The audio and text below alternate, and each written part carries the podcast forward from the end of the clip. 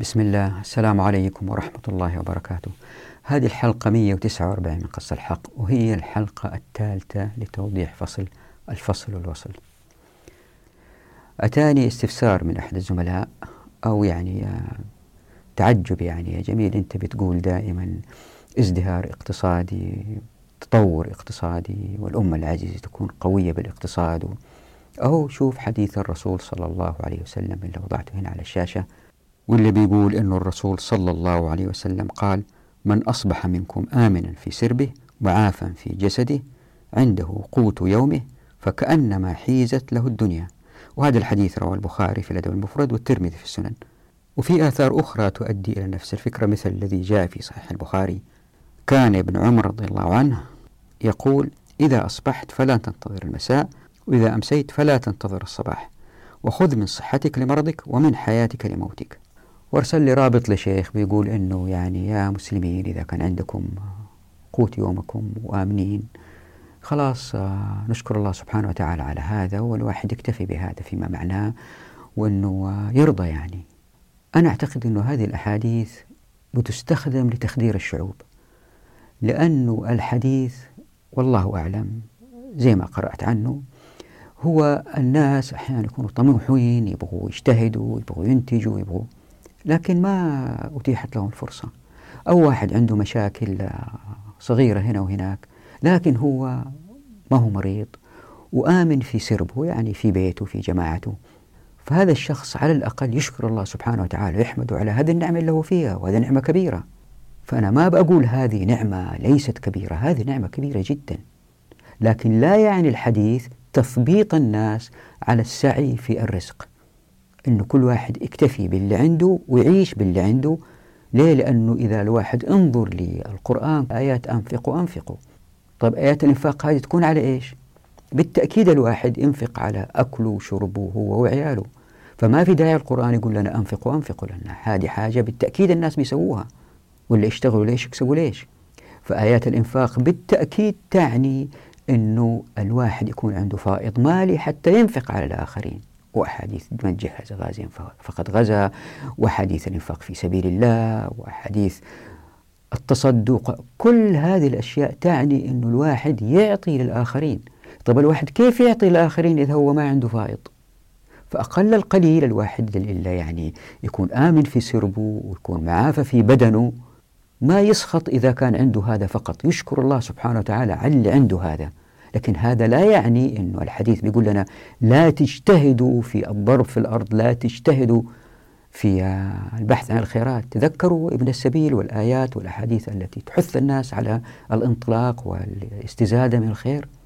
طب هنا يأتي سؤال إذا كل واحد آمن في سربه وعنده قوت يومه وراضي باللي عنده ما يجوا أعداء الأمة يغزوها ويستبيحوها زي ما هو صاير؟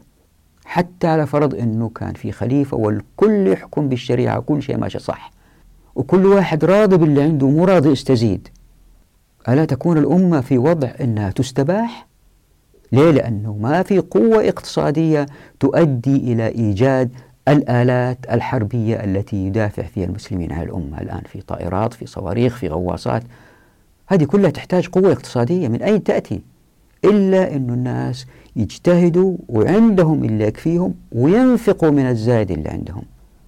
فتأتي القوة الاقتصادية. ما يمكن أمة تكون على مر التاريخ قوية عسكريا إذا لم تكن أمة قوية اقتصاديا. لأن الحروب الحديثة بالتطور التقني ما تحتاج شجاعة بس زمان أول سيف وشجاعة وماشية الأمور. دحين لا. حط مليون شجاع مع بعض في مكان واحد صاروخ واحد قنبلة نووية واحدة تفجرهم.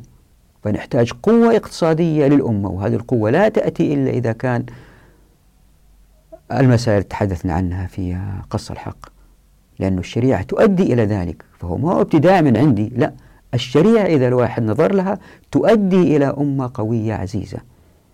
بس ما نمسك حديث واحد كده ونفصل عن الكل ونخدر الأمة. ننظر لكل الأحاديث مع بعض وكيف تشتغل مع بعض وحديث الرسول صلى الله عليه وسلم. هذا تهدئة تطمين للشخص اللي هو ما عنده الكثير يقول له سيأتيك الخير إن شاء الله لا تقلق. فهو حديث مواساة للناس اللي ما عندهم كثير. وليس حديث توجيه للناس أنه لا تشتغلوا عشان تكسبوا. والآن لإعطاء فكرة عن هذه الحلقة. إحنا لازلنا نتحدث عن العدل والظلم وكيف أن الأنظمة الوضعية ستؤدي إلى الظلم بالتأكيد. عشان نثبت هذه المقولة في هذه الحلقة نرى كيف أن الشريعة تجذ احتمال تزاوج المال بالسلطة. تزاوج المال بالسلطة هذا تعبير معروف وبالتأكيد يؤدي إلى الفساد. في هذه الحلقة وإن شاء الله تقتنعوا أيضا التكملة تأتي في حلقات قادمة الشريعة تجذ هذا الاحتمال للاتصال بين السلطة والاقتصاد.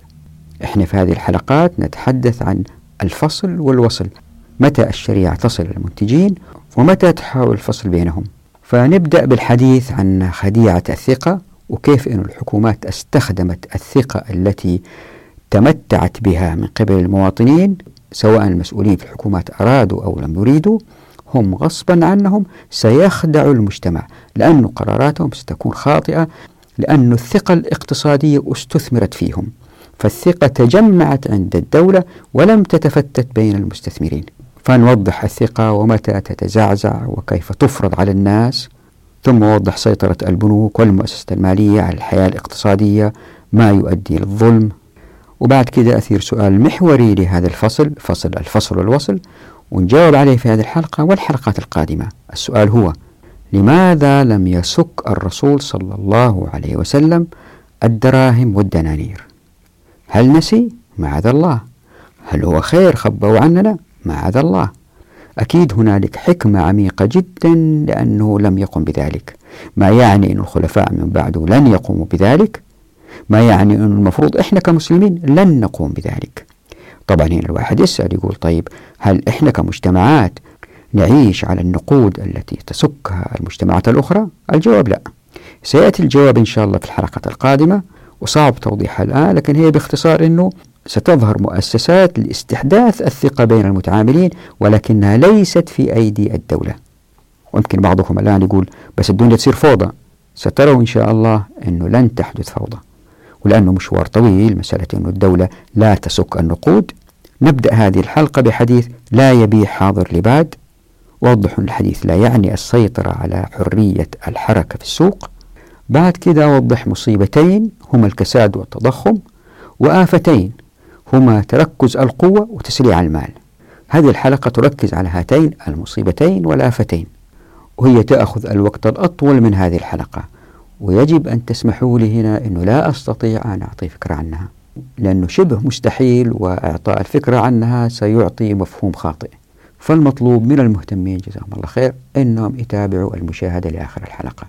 هنالك عشر دقائق في هذه الحلقة فيها نوع من التفصيل اللي قد تكون مملة لغير الاقتصاديين وقد تكون سطحية للاقتصاديين. أبينها وأبين احتمالية قفزها للمشاهدين إذا حبوا أنهم يشاهدوها وأوضح الدقائق. فمعليش أستميحكم العذر أني لا أستطيع إعطاء فكرة عنها لأنها تتحدث عن الميزانيات تتحدث عن كيفية استحداث الدول للأدوات للسيطرة على الاقتصاد تتحدث عن زيادة الإنفاق تتحدث عن سلوكيات الأفراد في الإنفاق. تتحدث باختصار عن تذبذب أسعار الفائدة. مسائل كثيرة متداخلة حاولت أني أضغطها في هذه الحلقة. فهذه الحلقة بحاجة نوع من التركيز. والآن إلى التوضيح. نبدأ إن شاء الله بالحديث عن خديعة الثقة. هذا هو العنوان. كيف الحكومات تعاونت لخدعة الناس لسرقتهم وهذا ظلم. تتذكروا في فصل القذف بالغيب تحدثنا عن قوله تعالى أعوذ بالله من الشيطان الرجيم وإذا تولى سعى في الأرض ليفسد فيها ويهلك الحرث والنسل والله لا يحب الفساد. هذه الآية وقفنا عندها كثيرا. وأنه ذكرت وقتها أن التقدم المعرفي الإنساني الذي أوجد سرعة الانتقال لرؤوس الأموال والمنتجات زعزع الثقة في الحكومات. وبكده أصبحت الكرة الأرضية وكأنها غابة يهرب فيها أصحاب رؤوس الأموال إلى أحضان الدول التي تعفيهم من الضرائب. وتيسر لهم المناخ الأمثل للاستثمار. وقلت أنه تزعزع الثقة يعني باختصار القلق المستمر للمستثمرين واللي كان يدفعهم للمزيد من الإنجاز ليطمئنوا على حالهم أنهم بخير خوفا من فقدان السوق للآخرين. وأن كل هذا سيؤدي لاستمرارية تخطيط كل فرد أو كل جماعة وبكذا تصبح الحياة برغم إنتاجيتها الغزيرة ظاهريا وكأنها صراع مؤلم مؤرق. يعني الثقة مزعزعة. لكن في النقيض وهذه اللي راح نشرحه الآن هناك ثقة مفروضة على الناس لا مفر منها ألا وهي غصب الناس على الثقة بنقود الدول التي ستؤدي لسيطرة الحكومات والبنوك على الاقتصاد. وهذا يؤدي إلى الظلم والإفساد. كيف؟ زي ما ذكرت سابقا في الحلقة الماضية أن المجتمعات كانت مبنية على المقايضة بالسلع. وبعدين بالتدريج ظهرت النقود اللي هي ذهب فضة اللي هي فيها قيمتها فيها يعني النقود تحبس فيها في داخلها مجهودات الآخرين. بالإضافة إلى كذا النقود هذه كان لها وظيفتين. الأولى هي أنه سرعة التبادل يعني الواحد يحاول يحصل على النقد ببيع اللي عنده عشان يكون حر في أنه يشتري الشيء اللي يحتاجه. يعني ما يبحث على واحد عنده أثاث وهو عنده بيض وهذاك ما يبغى بيض هذاك يبغى خبز فيبحث على واحد ثالث يتبادل معه. فكانت مشكلة. الآن مع النقود الناس بسرعة يقدروا يتبادلوا تجاريا. وهذه تعطي موثوقية في العملات. بالإضافة إلى كذا أن العملات كانت بأحجام مختلفة آه، درهم دينار وبأوزان مختلفة. هذا أعطى النقود نوع من المرونة مقارنة بالأعيان والمنتجات. وبكذا أصبح للمنتجات أسعار مقارنة بالنقود.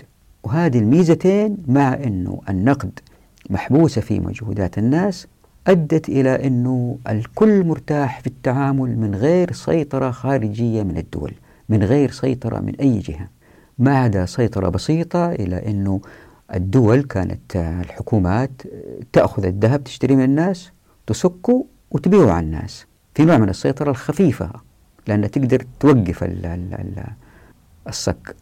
فيقوموا بعض الصاغة بعض الناس اللي اشتغلوا في المسائل هذه يسكوا النقود. لا زالوا الناس يتبادلوا بالمجوهرات الثمينة بالذهب والفضة السلع بين بعض. فإلى الآن ما في سيطرة خارجية. لكن هذا كله تغير وظهر الظلم. كيف؟ زي ما هو واضح ومعروف الكل الهدف الأساسي من النقود هو إيجاد الثقة عند الناس أنه العمل اللي عملوه ما راح هباء هو مكنوز في معدن هو دينار أو درهم. بالإضافة إلى كذا حضارات أخرى مثلا كانت تستخدم مواد أخرى فمثلا كانوا في مصر يستخدموا القمح في الهند يستخدموا البهارات في الدولة الرومانية كانوا يعطوا الجنود كمرتبات ملح لأن الملح كان نادر. إلى عهد قريب في السودان كان يستخدم الإبل. كل هذه كانت عناصر يخزن فيها المجهود بالتالي يتبادلوا.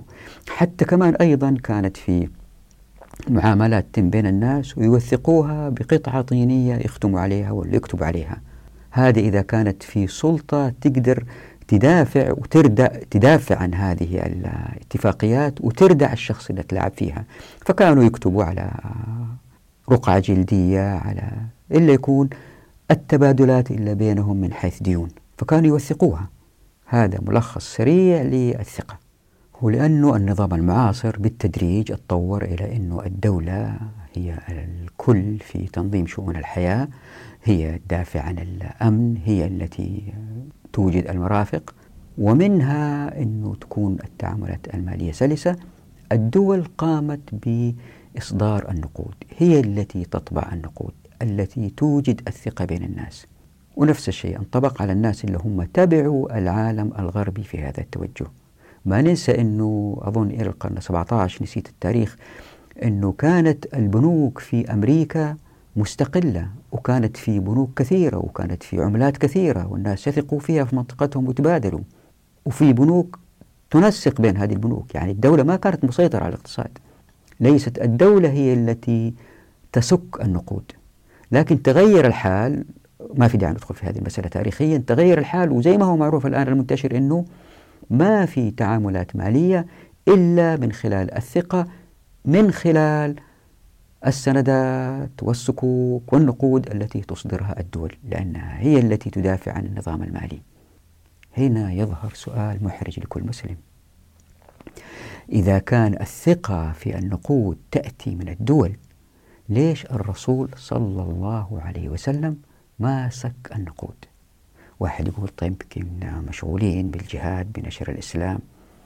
طيب ليش صلى الله عليه وسلم ما وصى بسك النقود؟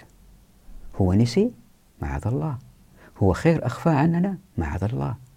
لابد تكون في حكمة عميقة في هذه المسألة. قبول الرسول صلى الله عليه وسلم في ذلك الوقت أن المسلمين يتعاملوا بالدراهم والدنانير إلا سكوها. الروم والفرس وعدم تدخله في هذه المسألة لابد أن تكون لها حكمة عميقة جدا. عشان نفهم خلينا ننظر للحديث اللي رواه مسلم مرة ثانية يعني قوله صلى الله عليه وسلم لا يبيع حاضر لباد دعوا الناس يرزق بعضهم من بعض.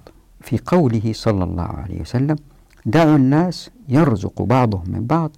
مؤشر على ضرورة ترك الناس في التعاملات دون تدخل خارجي. يمكن ما توافقوا راح أثبت إن شاء الله. بدليل منع بيع الحاضر للباد لأن في هذا نوع من احتكار بعض أهل الحضر لبعض السلع. يعني الرسول صلى الله عليه وسلم هنا بيمنع الاحتكار. فإن منع هذا التدخل والاحتكار في هذه الشغلة الصغيرة ألا يمنع تدخل واحتكار أكبر منه؟ ألا وهو تدخل الدولة؟ وهل هناك تدخل واحتكار أكبر من سك النقود إذ أنها ليست تدخل فقط؟ بل سيطرة تامة على الإطار الأكبر للأسواق من خلال النقد. ويمكن واحد يقول بس يا جميل أنت دائما تقول الحر الإسلام يطلق أيدي الناس في التصرف. أو شوف هنا الرسول صلى الله عليه وسلم منع الناس يخرجوا برا المدينة التجار يخرجوا برا المدينة واستقبلوا جايين من الخارج وعندهم سلع واشتروها منهم منعهم. وهذا تدخل في حركة السوق. الجواب هو الآتي. الإسلام ما يطلق الناس على كيفهم لأنه إذا أطلقهم لأنه في نزوات بشرية غرائز إنسانية تؤدي إلى أنه متى أتيحت الفرصة القوي يأكل الضعيف. فيمكن يصير في تزاوج بين السلطة والتجار. السلطة يعني إذا طبقت الشريعة في عهد غير الرسول صلى الله عليه وسلم في أيامنا هذه السلطة يمكن الركبان هم جايين من بعيد تأثر عليهم تضعهم في أماكن عشان ما يخرجوا منها تنزلهم في أماكن ويوجد تجار بعدين إلا هم متعاونين مع السلطة واتحدوا مع هدول واتفقوا معاهم مع السلطة يعني في أنه يتقاسموا الربح بشراء البضائع من هذول اللي جايين برا. ويبيعوها بسعر أغلى للسكان. فالسكان اتضرروا والتجار والصناع اللي جايين برا اتضرروا. وهنا تظهر الطبقية لأنه هذه المجموعة كسبت من غير ما تعمل. وهذه زي ما قلت مرارا من بذور الفساد. فاللي سوته الشريعة هو الآتي. قالت أدخلوا جوا البلد.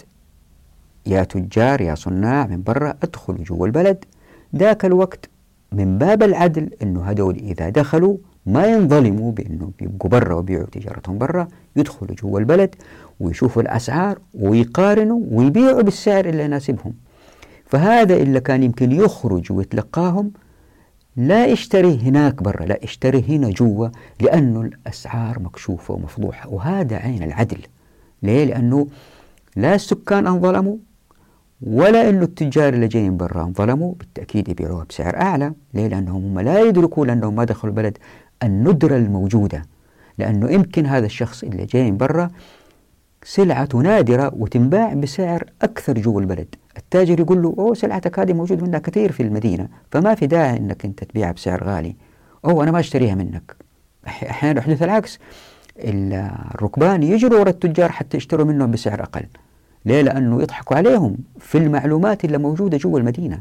والشريعة تؤدي إلى شفافية المعلومات وهذه من الأدوات التي تؤدي إلى شفافية السوق أنه التاجر اللي برا يدخل لجوا أو المصنع اللي جاي من برا يدخل لجوا المدينة ويشوف الأسعار كلها مفضوحة. في هذه الحالات الناس يكسبوا بقدر مجهودهم وما يظهر واحد يكسب من غير ما يشتغل.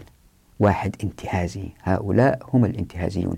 يعني هذا الحديث بي يجذ الانتهازيين. يعني هذا الحديث الذي يبدو ظاهريا هو مقيد هو فعليا محرر للأفراد. وكذا هي الشريعة في مسائل الاقتصاد. وكل المسائل مبادئ سهلة بسيطة تؤدي إلى الإطلاق بعدالة في التوزيع بكفاءة أعلى من غير ظلم. نفس الشيء ينطبق على عدم تدخل الدولة في سك النقود. وهذه راح يأتي إثباتها في الحديث عن التحررات إن شاء الله. يأتي حديثه في حلقة قادمة. لكن الآن أفكركم بسؤال واحد. إذا كان الرسول صلى الله عليه وسلم قال لنا على تفصيلة صغيرة هذه مثل الأسواق وعدم خروج التجار للخارج وانتظارهم هذه تفصيلة صغيرة. معقول يكون نسي موضوع كبير ألا وهو صك الدول للنقود؟ ما يعني أنه إحنا لسنا ملزمين بصك النقود كحكومات؟ يعني فيها توجيه أنه ما نصك النقود ولا فيها توجيه أنه لا؟ هذا موضوع يأتي أوانه بعدين سووا على كيفكم. يعني عدم صك الرسول صلى الله عليه وسلم للنقود أو عدم توصيته بها هل يعني أنه إحنا مخيرين مستقبلا نصك ولا يعني أنه لا ما نصك النقود لأنها تؤدي إلى الظلم؟ هذا هو السؤال. راح أقول جملة وأحاول أثبتها إن شاء الله في هذه الحلقة والحلقة القادمة هي أنه عندما الدول تطبع النقود هذا يؤدي إلى سيطرة شبه كاملة على الاقتصاد من هذه الدول على الشعوب. يعني الشعوب تكون خاضعة للدولة بنوع من السيطرة التامة إلى حد كبير. ليش أقول إلى حد كبير؟ لأنه في شركات تقدر تخرج رؤوس أموالها من هذه الدولة. لكن طالما أن هي داخل هذه الدولة هي مسيطر عليها من قبل الدوائر الأخرى من دفع ضرائب من توجيه أخذ الموافقات وما إلى ذلك من أدوات السيطرة اللي توجدها الدولة باستمرار لأن الدولة لها هدف. هدفها أنه توجد العدل في التوزيع كما ترى هي وتوجد انتعاش اقتصادي. هذا هدف الدولة. هل تستطيع فعل ذلك أو لا؟ هذا ما سنحاول إثباته فالقصة الآن حتى بس أذكركم أنه إحنا نتحدث عن الثقة وأنه الثقة الآن مفروضة على الناس في هذه العملات التي تصدرها الدول لأنه ما في خيار أمامهم إلا التعامل بهذه الأموال في حياتهم اليومية وأن الدول هذه تعطي الشركات اللي تقوم بالمشاريع بالنقد اللي هي تتعامل فيه اللي تصدره تعطي الموظفين رواتبهم بالنقد اللي هي بتصدره وبالتالي كل أمور الحياة في هذه الدولة تسير بالنقد اللي هي تصدره. هذا في العموم في استثناءات لما ينهار الاقتصاد في دولة معينة الناس دائما يلجأوا إلى عملات أخرى للتعامل. وطبعا هذا الوضع أسوأ من الوضع الطبيعي اللي هو أنه دولة تصدر نقود وتسيطر على الاقتصاد تحاول قدر المستطاع أنها تسيطر على الاقتصاد من خلال هذا النقد. وهذا يؤدي إلى الظلم. خلينا نبين بالتأكيد كلكم شفتوا الفرق الموسيقية الكبيرة هذه التي تعزف بالذات المعزوفات المشهورة هذه بيتهوفن موزارت. مجموعة أفراد يعزفوا بآلات مختلفة وواحد اللي هو المايسترو يقول لهم أنت الآن أنت الآن ويوجههم. وبكذا تطلع معزوفة متقنة. الآن تخيلوا الذي تفعله الدول في الاقتصاد. تحاول الدول حتى توجد معزوفة متقنة. ألا وهي اقتصاد متقن برفع الكفاءة في الإنتاج والعدالة في التوزيع تحاول توجد من خلال أدوات تتدخل فيها في السوق وتخرج منها من السوق ترفع الضرائب تنزل الضرائب. عندها أدوات بتحاول من خلال هذه الأدوات أنها توجد اقتصاد قوي. الآن في المعزوفة الموسيقية المايسترو يقول لي هذا أنت أتدخل الآن أنت وقف الآن. أنت وطي أنت علي. لكن مع الاقتصاد صعب جدا هذا يحدث. ليه؟ لأنه بكل بساطة يجي رجل أعمال يقدر يتوسع في مصانعه بأنه يستقرض من البنك. وإذا الفائدة كانت مرفوعة من البنك المركزي يمكن يبطل. وإذا الربح أكثر بالنسبة له يمكن يقدم. ما حد يقدر يتوقع تصرفات الناس اللي هم بيستثمروا في المجتمع وبيشتغلوا. وليست كالمعزوفة الموسيقية فرق شاسع بين الاثنين. بالتالي اللي بتسويه الدول عندما تحاول أنها توجد اقتصاد يتسم بالعدالة في التوزيع والكفاءة والكفاءة الأعلى هي بتقذف بالغيب بالقرارات من مكان بعيد. وهنا في توضيح بسيط آه، قلت عنه قبل كده على أنه البنك المركزي في بعض الدول ما يكون تابع للدولة زي ما البنك المركزي في الولايات المتحدة الأمريكية. يكون مفصول عنها. في كلتا الحالتين سواء هو كان تابع للدولة زي الدول العربية أو مفصول عنها الناس اللي شغالين وبينتجوا هم تحت مظلة البنك المركزي وسياسات الدول. خلينا أفكركم بمثال يشكك في علم الاقتصاد من جذوره. طبعا علم الاقتصاد أنواع أنا ما أتحدث هنا عن علم الاقتصاد اللي هو رجال أعمال يجيبوا اقتصاديين يساعدوهم في تطوير استثماراتهم لا. أنا أتحدث عن السياسات الاقتصادية التي يضعها الاقتصاديين لتسيير أمة بحالها لتسيير مجتمع. هذه هي اللي فيها المشكلة. فأتذكروا الكساد الاقتصادي اللي صار عام 1929 في وقتها كان سكان الكرة الأرضية حوالي 2 بليون يعني 2 مليار. وعلم الاقتصاد مبني على الندرة النسبية. وفي ذلك الوقت 33% من السكان يعني ثلث السكان بقيوا من غير أعمال بسبب هذا الكساد. الآن إحنا في عام 2021 وعدد سكان الأرضية يقترب من 8 مليار. فالموارد الموجودة في الكرة الأرضية تكفي كل السكان إذا وزعت بعدل. فين راحت فكرة الندرة النسبية هذه؟ إذا لابد أن الكساد هذاك الذي حدث في ذلك الوقت بسبب سوء القرارات التخطيطية أو بسبب النظام الاقتصادي الكبير اللي فيه الأمة ذلك الوقت الذي يؤدي إلى تثبيط المبادرات والذي يؤدي إلى الظلم. من ذلك الوقت وإلى الآن ولا زال مستمر. كيف؟ إذا تتذكروا في الحلقة السابقة وفي الجزء الأول يعني من الحلقة السابقة تحدثنا عن القذف بالغيب مكان بعيد. وقلنا أنه هي قرارات تتخذها المجتمعات نرى آثارها المستقبلية بعد سنين وقد تكون سلبية. من القرارات التي تتخذها الدول وهي قذف بالغيب مكان بعيد هي في العادة الميزانيات التي تضعها الدول.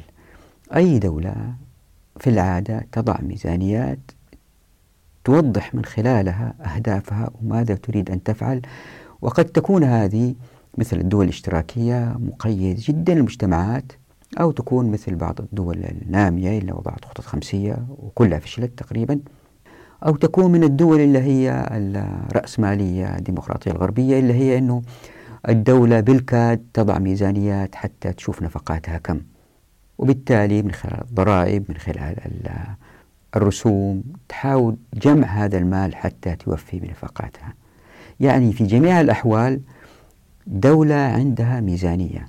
ولأن الميزانيات هذه أحيانا لا تكفي النفقات تضطر الدول للاقتراض. وحتى تقترض ما في واحد يقرض هذه الدول من غير فائدة زي ما شفنا في الحديث عن السندات. فالدول تقترض من البنك الدولي من البنوك الكبرى من الناس بالسندات. بالتالي السوق جاهز جدا السوق المالي. أنه يتعامل مع المال كسلعة لأنه ما في واحد يعطي الثاني قرض آه، مجانا هذه الأيام. من جهة أخرى الشركات التي تريد أن تتوسع في أعمالها أو الناس المبادرين الذين يريدوا أن يوجدوا شركات جديدة يحتاجوا الاقتراض من البنوك. ولأنه النظام الغربي يؤمن أنه في أفذاذ يجب أن تعطى لهم الفرصة حتى ينطلقوا بالمجتمعات بأفكار جديدة. فطريق الاقتراض من البنوك دائما متاح. طبعا بالناس اللي هم عندهم أفكار كويسة أو أثبتوا مصداقيتهم في الماضي. هؤلاء عندما يقترضوا زي ما هو معروف هذا كلام معروف كل الاقتصاديين ما يقترضوا إلا بالربا. يعني في جميع الأحوال المجتمع كله شغال بالربا والربا هو أنه المال سلعة. هذا كلام معروف للجميع. وكذلك بعض الفقرات القادمة راح أوضحها وفيها نوع من الصعوبة لغير الاقتصاديين. يعني يتابعوها يقدروا يقفزوها وهي في الدقيقة اللي وضحتها هنا. لكن الناس اللي عندهم اهتمام يتابعوا هذه الفقرات القادمة لأنه فيها توضيح عن الاقتصاد ومشاكله. أقصد الاقتصاد المعاصر. راح أوضح الآن بعض الأفكار اللي إن شاء الله راح تستمر معانا أضعها في خطوط عريضة وإن شاء الله نحاول نثبتها في الحلقات القادمة. نتحدث عن مصيبتين هما الكساد والتضخم وآفتين هما تركز القوة وتسليع المال. أبغاكم تركزوا في الآتي على كيفية تلاعب الدول بالاقتصاد من خلال سحب النقد أو نثره للتحكم في كل من الكساد أو التضخم. هم محتارين في هذه المسألة. الكساد والتضخم تتذكروا كنت دائما في حلقات ماضية أتحدث عن احتيار العقل البشري في المعادلة بين الكفاءة في الإنتاج والعدالة في التوزيع هنا أيضا في إشكالية ما عارفين كيف يخرج منها ألا وهي بين الكساد والتضخم فالكساد أو التضخم فيهم ظلم عظيم للناس لأنه غير قيمة النقد اللي في حوزة الناس وقيمة منتجاتهم وخدماتهم أما صعودا في النادر أو هبوط في الغالب كيف؟ هذا الإطار الربوي الذي جعل المال سلعة وحتى تصل الدول لأهدافها التنموية لابد لها من أدوات. من هذه الأدوات مثلا بيع الدولة للدين العام للجمهور حتى تغطي الدولة نفقاتها. ومنها إصدار تشريع كي تحتفظ البنوك بجزء من ودائعها لدى البنوك المركزية. ومنها إسناد مهمة ضبط النظام النقدي والائتماني للبنوك المركزية للوصول للاستقرار النقدي للإفادة من الموارد الإنتاجية في الدولة. هذه اللي ذكرتها هي أهم الأدوات التي تحاول من خلالها الدول إيجاد المعزوفة السيمفونية المتقنة. تذكروا المقارنة بالسيمفونية اللي قلنا أن الدول تحاول استحداث تنظيمات وقرارات. وأدوات مختلفة لترتقي بالمجتمع إلى إنتاج أعلى وتوزيع أفضل الموارد أنهم راح يفشلوا ليه؟ إذا سألنا أي متخصص في علم الاقتصاد راح يقول لك بأن هناك شبه إجماع بأن عدم التوازن بين الادخار والاستثمار هو السبب المؤدي إما لمصيبة الكساد أو لمصيبة التضخم في الدول المعاصرة وكل مصيبة هي أسوأ من أختها في وقتها. فالكساد حين يقع يظهر وكأنه أسوأ من التضخم وعندما يستفحل التضخم يترحم الناس على الكساد. فما سبب هذا التذبذب بين الكساد والتضخم؟ الإجابة زي ما يقول المختصين في الاقتصاد هو أن الدول عادة ما تعتمد على البنوك لتنفيذ السياسات الاقتصادية والتي تعتمد بدورها على سعر الفائدة كأداة. فالركود كما استنتج كينز هو الهبوط المفاجئ للفاعلية الحدية لرأس المال ما يحدث نقصا في الاستثمارات ومن ثم الإنتاج وبكده يظهر عدم التوازن بين الادخار والاستثمار فبانخفاض الاستثمار تقل العمالة ويقل مستوى الدخل القومي وبكده الناس يتجهوا لكنز الأموال فتتراكم المنتجات في المخازن لأن الناس ما بيشتروها أي أن الحكومة محاولة ضبط الطلب الكلي ليتساوى مع العرض الكلي من السلع والخدمات. وطبعا هذا استحالة إذا أريد له الاستمرار لسنوات. ليه؟ لأن كل من الآتي قد لا يتحرك في اتجاه واحد في وقت واحد. ما هي هذه العناصر؟ الارتفاع في الأسعار أو الدخول النقدية أو تكاليف الإنتاج أو الإفراط في إيجاد الأرصدة النقدية. كل هذه قد لا تتحرك في اتجاه واحد وفي وقت واحد. يمكن ترتفع تكاليف الإنتاج دون ارتفاع في الأرباح.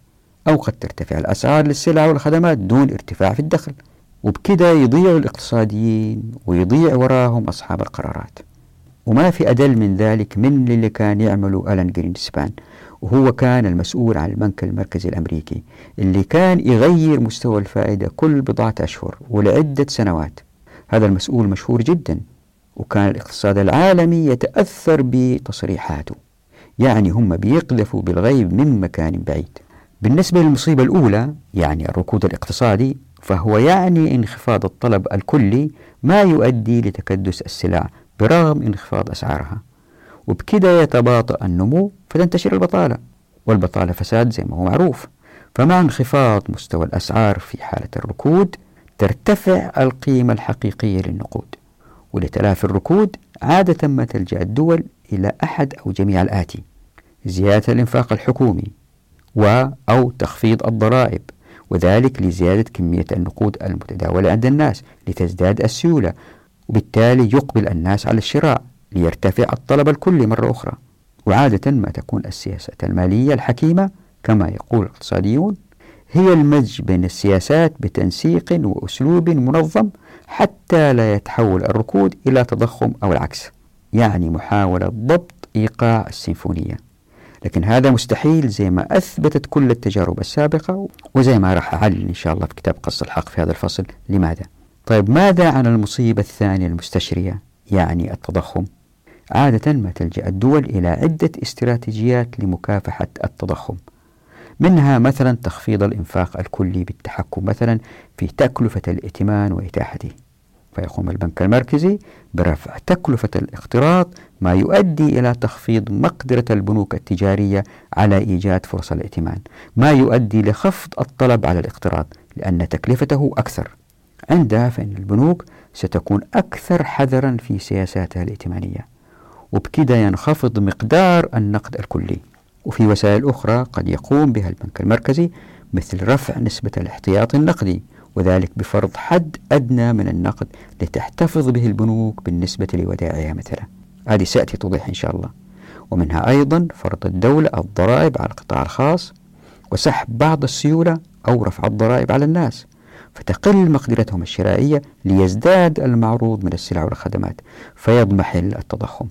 ويمكن الدولة تقوم بخفض الإنفاق بتحجيم المشروعات. يعني ما تسوي مشاريع جديدة. أو حتى القيام برفع سعر صرف العملة المحلية تجاه العملات الأخرى الخارجية. ومن هذه السياسات أيضا تخفيض نسبة الصادرات مقارنة بالواردات مع رفع نسبة الإنتاج المحلي ليكثر المعروض من المنتجات أو حتى التحكم في الأجور بإبقائها منخفضة حتى لا ترتفع أسعار المنتجات. وهكذا.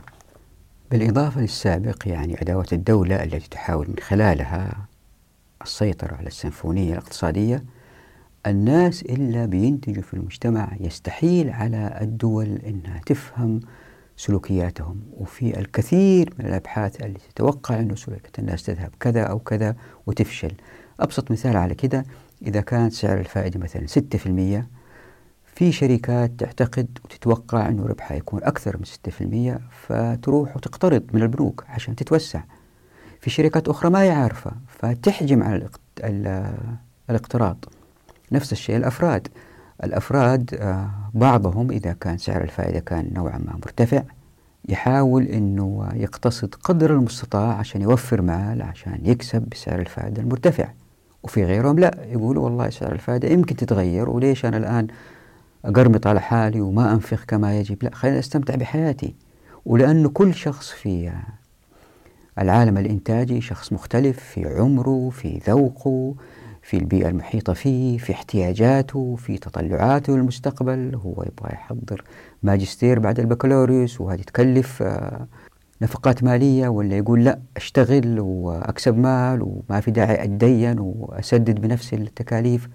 كل شخص مختلف في ذاته وبالتالي يستحيل على الدول التنبؤ بالاقتصاد كيف يصير مستقبلا. فإن كان معدل الفائدة مثلا 6% كل فرد بالتالي عنده الخيار بين قوة شرائية حالية 100 دينار أو 106 بعد سنة. واللي يزيد القذف بالغيب شطط هو الفوائد على الإيداعات قصيرة الأجل والتي عادة ما تكون أقل من الفوائد على الإيداعات طويلة الأجل.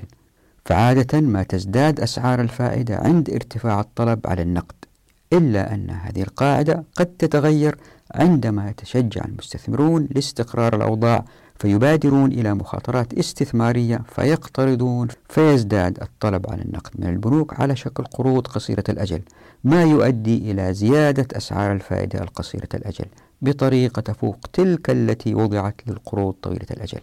يعني محاولة إيجاد التوازن المستمر بين الادخار والاستثمار أمر يستحيل على أي عقل مهما حاولوا القذف بالغيب باستخدام شتى أنواع السياسات.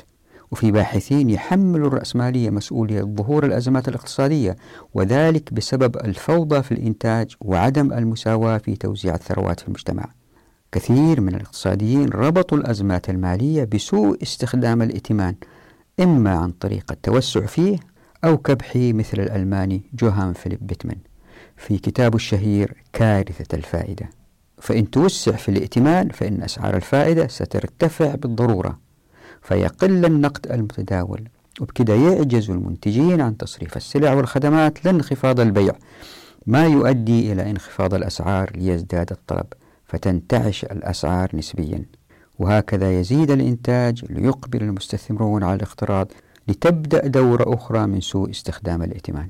إذا كانت هذه الدقائق الأخيرة فيها نوع من الصعوبة لبعضكم لأنه ما هو متخصص في الاقتصاد يعني وجد صعوبة في المتابعة أو إذا كان بعضكم من المتخصصين في الاقتصاد وفاهمينه تمام يعني بالنسبة لهم هذا الكلام اللي ذكرته سابقا هو سطحي جدا ومعروف جدا للاقتصاديين. في كلتا الحالتين ليست إشكالية لأنه إحنا نبغى نركز رح نثبت اللي راح إن شاء الله بس نبغى نركز على الآتي. لاحظتوا إنه في الشرح السابق بوضوح إنه في آفتين. لا يمكن لهاتين الآفتين إنه يتخلص منها المجتمع الرأسمالي. هو مصاحب لهم باستمرار. الآفة الأولى هي استغلال السلطات للثقة المفروضة على شعوبها لأن الشعوب لا يمكن لها أن ترى بديلا اقتصاديا آخر لا يعتمد على الدولة. يعني ما يقدروا يفكروا في نظام اقتصادي من غير هذه العلاقة التسلطية من الدول على الناس. وأن هذه الثقة قد تركزت في السلطات بطريقة مكنت السلطات من توجيه الاقتصاد وكأنه معزوفة موسيقية فاشلة. في كل مرة يأملوا أن هذه المعزوفة ستنجح في المرة القادمة. ليه؟ لأن الآليات الاقتصادية ومن يديرونها في السلطات لا يستطيعون إدراك وقت وحجم التدخل اللازم في الاقتصاد لإيجاد التوازن بين الادخار والاستثمار. وبالتالي ما كان أمام هؤلاء المسؤولين الخيار إلا التحكم في المجتمع الاقتصادي. لأنه في قناعة عند السلطات أن المسؤولين يستطيعوا في يوم من الأيام حل أزمة الاقتصاد. فكان التدخل ثم السيطرة. وفي هذا ظلم على الناس لأن موجوداتهم في تناقص في الغالب. أما الآفة الثانية فهي استحالة الحركة الاقتصادية دون فوائد. خليني أشرح الآفتين بنوع من التفصيل. بالنسبة للآفة الأولى يمكن لاحظتوا حرص الشريعة زي ما بينا في حلقات ماضية على تلافي وضع أي مسؤوليات اقتصادية في يد الدولة وبالتالي انتفاء ظهور سؤال عن ثقة الناس في الدولة من عدمها. يعني مسألة أنه الناس يثقوا في الدولة أو لا اقتصاديا هذه ما هي موجودة أبدا. وهذا تحقق بمنع ذهاب الأموال لبيت المال. تتذكروا فصل دولة الناس؟ كان هذا هو الهدف من هذا الفصل. يبين أنه بيت المال دائما فاضي وإذا فيه هو شيء قليل وله مستحقين. هذا من جهة. من جهة ثانية الشريعة ما حثت على صك النقود. وأنا دوري أثبت لكم الآن أنه من الأفضل للمجتمعات أنه الحكومات ما تسك النقود حتى لا يظهر التسلط واللي بالأهواء يساء استخدامه. هاتين الفكرتين يعني الشريعة ضيقت الأبواب التي تؤدي بذهاب الأموال لبيت المال زائد عدم سك النقود عن طريق الدولة تعني ببساطة الفصل المطلق بين المجتمعين السياسي والاقتصادي. يعني تركز الثقة في سلطة واحدة زي ما هي حال النظم المعاصرة كلها يعني احتمال دمج الحياة السياسية في الاقتصادية. أنا قلت احتمال لأنه يمكن أحيانا يطلع حاكم عادل وهذا نادر جدا. وحتى إذا كان عادل قد لا يرى الصورة بوضوح والناس اللي من تحته يدمجوا الحياة السياسية في الاقتصادية. يعني نفس الطبقة التي تقود المجتمع سياسيا هي التي تقوده اقتصاديا أو تتأثر بالطبقة الاقتصادية. وفي هذا التزاوج بين السلطة والمال زي ما وضحت فساد عظيم حرصت الشريعة على تلافيه تماما والأمثلة على هذا الفساد كثيرة ومن أكثرها وضوحا في عصرنا عصر الحكومات التي فيها نفط. وأوضح مثال على كده كأس العالم القادم اللي استثمرت فيه الكثير من الأموال وهي حق للفقراء من الأمة المسلمة. ويمكن بعضكم يتذكر الفيديوهات اللي كانت تبين العلاقة الحميمية بين حسني مبارك وقرايبه من حوله وكل اللي اشتغلوا في التجارة والسياسة. نفس الشيء في عهد زين العابدين في تونس وعائلة الأسد في سوريا والقذافي في ليبيا. حتى أحيانا في الغرب يحدث كما حدث مع بلكسوني في إيطاليا. طيب يمكن واحد زي العادة يقول لي هو شوف الدول الإسكندنافية وشغالين من أحسن ما يكون. الناس دائما استشهدوا بالدول الإسكندنافية. ناسين تماما أنه هذه الدول تستورد أشياء من الصين ومن الهند ومن البرازيل وبتلوث الكرة الأرضية هناك. هو صحيح الإسكندنافيين ما بيلوثوا بلادهم الهواء عندهم نقي وبالتدريج بيتأثر عبر الزمن لأنه التلويث بيصير في أماكن أخرى. يعني حتى إن كان المجتمع واعي وشفاف ويستطيع محاسبة السياسيين زي ما في الدول الإسكندنافية فإن مجرد فكرة دولة ذات مسؤوليات اقتصادية تعني الحاجة للإنفاق على هذه الدولة. يعني في دولة في حكومة وتحتاج نفقات وبكده يقل الادخار فيقل الإنتاج لقلة الفائض اللي يمكن استثماره شراكة في زيادة الإنتاج. طيب يمكن واحد يقول له أهو الدول الإسكندنافية تتمتع بثراء كبير. الجواب نعم. هذا مقابل عمل وعناء كبير نسبيا من السكان تحت ضغوط نفسية. أنا رحت السويد ولقيت محاضر هناك. تفاجأت من جمود الناس. حياتهم كئيبة جدا. في النادر واحد يتكلم مع الثاني. نحن نرى الأشياء الظاهرية ونراهم أحيانا في الحدائق مستمتعين. هذا ليس وضع طبيعي. وإذا قررنا هذا مع تطبيق الشريعة راح يكون الإنتاج أغزر مع متعة أعلى وعمل أقل. ولأنه في عمل أقل ولأنه الناس مستمتعين بأوقاتهم لأنه عندهم فائض وقتي اللي يصلي في المسجد ويشوف أصحابه اللي يروح لأعمال تطوعية اللي يروح لتعلم حرف جديدة مهارات جديدة هوايات جديدة. الحياة تصير ممتعة. ويمكن الأهم هو أنه محاولة أي حكومة السيطرة على اقتصاد الدولة بأكملها هو أمر محفوف بالكثير من المخاطر. ليه؟ لأن القرار الاقتصادي إذا كان خاطئ تبعاته تقع على مجتمع بأكمله لأنه قرار كبير يعني قذف بالغيب من مكان بعيد. لكن إن كانت الثقة مفتتة بين عدد كبير من المؤسسات والشركات والأفراد اللي هم يشتغلوا لأنفسهم إن طبقنا الشريعة عندها القرارات الاقتصادية التي يتخذها هؤلاء حتى وإن أخطأت فإن نفوذ تأثيرها صغير ولن يؤثر على اقتصاد الأمة. هذه مسألة مهمة جدا. هذا فرق جذري بين الشريعة والأنظمة الاقتصادية الحالية. قد يخطئ أفراد في اتخاذ القرار الاقتصادي أو شركات أو جماعة ساكنة في إقليم لكن هذا القرار لن يؤثر على مجموع الأمة. هذا بالإضافة إلى أن هذه القرارات الصغيرة الخاطئة إن وقعت ستظهر بندرة هنا وهناك. وين وقعت بندرة هون هناك في رقع جغرافية مختلفة ومستويات اقتصادية مختلفة هذا يجعلها وكأنها نمط نادر الحدوث ولا يؤثر في المجموع العام للاقتصاد بسبب صغر هذه القرارات وليس قرار دولي يأثر على الكل. ولا تنسوا أيضا أن هذه القرارات لأنها صغيرة ولأنها في أيدي أفراد محددين فهي في الغالب لن تخطئ. ليه؟ لأن محدداتها والعوامل اللي حولها أسهل للعقل البشري في التعامل معها. فما في ظروف كثيرة محيطة بهذا القرار اللي بيتخذوه ويصعب اتخاذه. يعني سيروا الحق بوضوح لأنه قرار صغير في منطقة محددة وليس قرار دولة يأثر على جماعة كبيرة وفي عوامل كثيرة تؤثر في إجهاض هذا القرار أنه يشتغل عكس ما اتخذوه. يعني هم مؤملين أنه يسوي كذا كذا كذا يؤدي إلى العكس.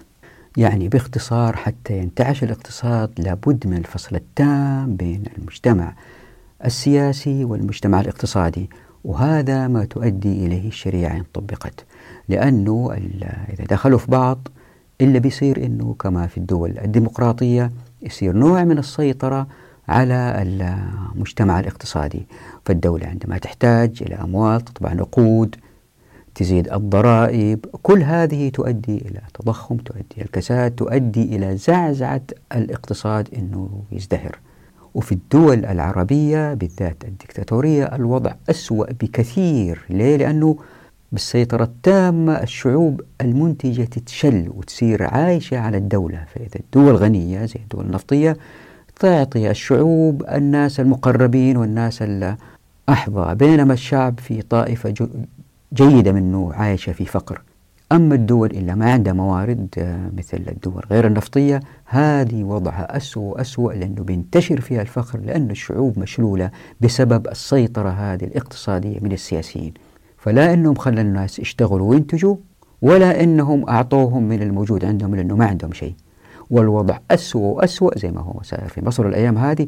عندما تتدخل الدولة ليس فقط بالمزج بين الحياة السياسية والإقتصادية لكن الحكومة العسكر يقوموا بأعمال كان المفروض يقوم فيها القطاع الاقتصادي في عموم الناس. يعني بدال ما الناس يقوموا بهذه الأعمال الطبقة الحاكمة بتقوم بهذه الأعمال.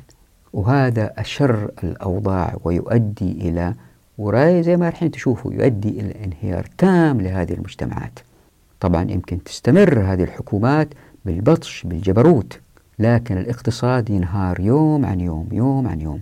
وراح أثبت لكم إن شاء الله حكمة الشريعة في هذا الفصل بين الحياة السياسية والاقتصادية.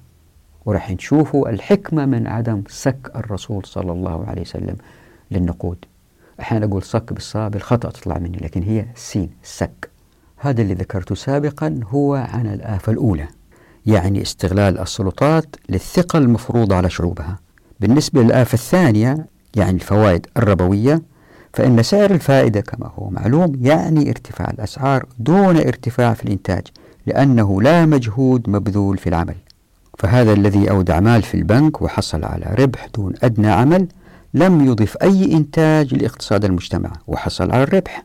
إن تكرر هذا المشهد مرارا هذا يعني ارتفاع الأسعار لأن المنتجات أقل. بينما من أخذوا القروض للاستثمار إما خسروا بعض أو كل شيء أو ربحوا قليلا. لأن جزءا مما ربحوه يذهب للمقرضين يعني النمط هو زيادة في الديون دون زيادة مكافئة في العمل وبالتالي نقص في الإنتاج مقارنة بالمال. وبكده قد لا تسدد الفوائد ممن يعلنون إفلاسهم. وتتراكم الديون يوم بعد يوم حتى ترحل للأجيال القادمة. وزي ما هو معروف البنك يربح من الفرق بين الفائدتين اللي يأخذها من المستثمرين واللي يعطيها للمودعين.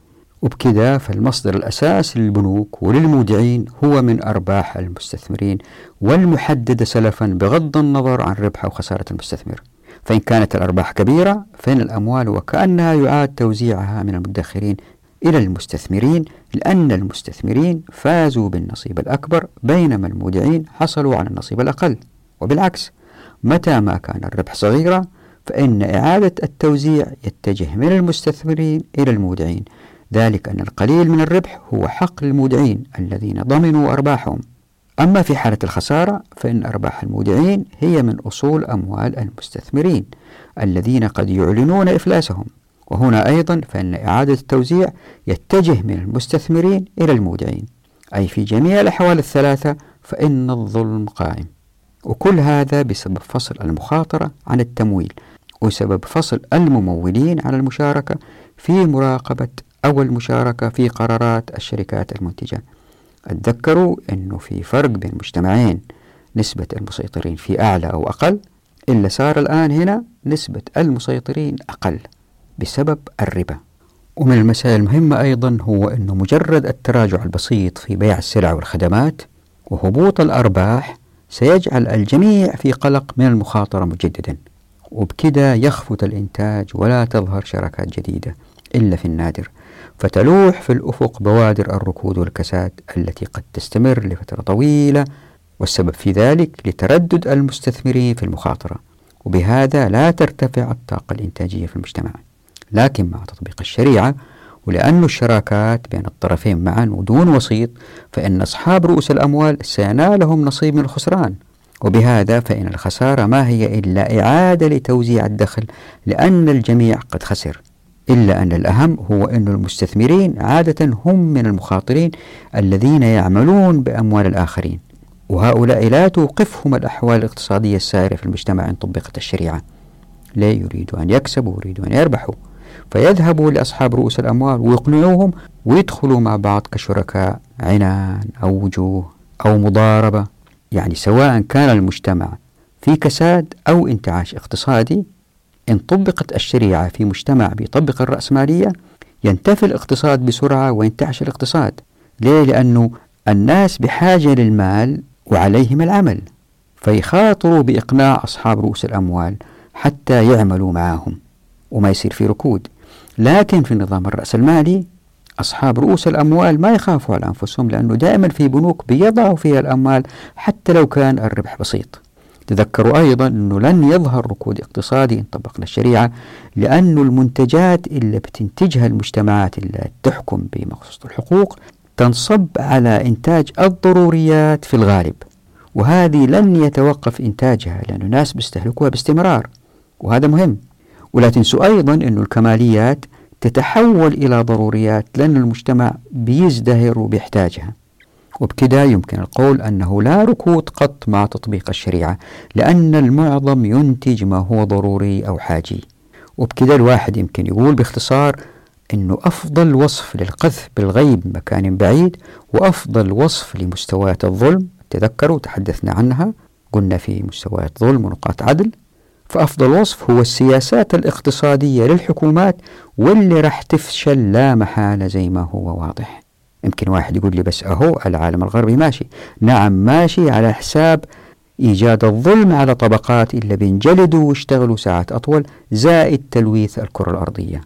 وحتى أثبت هذا نبدأ إن شاء الله في الحلقة القادمة بالحديث عن الأسهم والسندات. نقف هنا نراكم على خير في أمان الله ودعواتكم.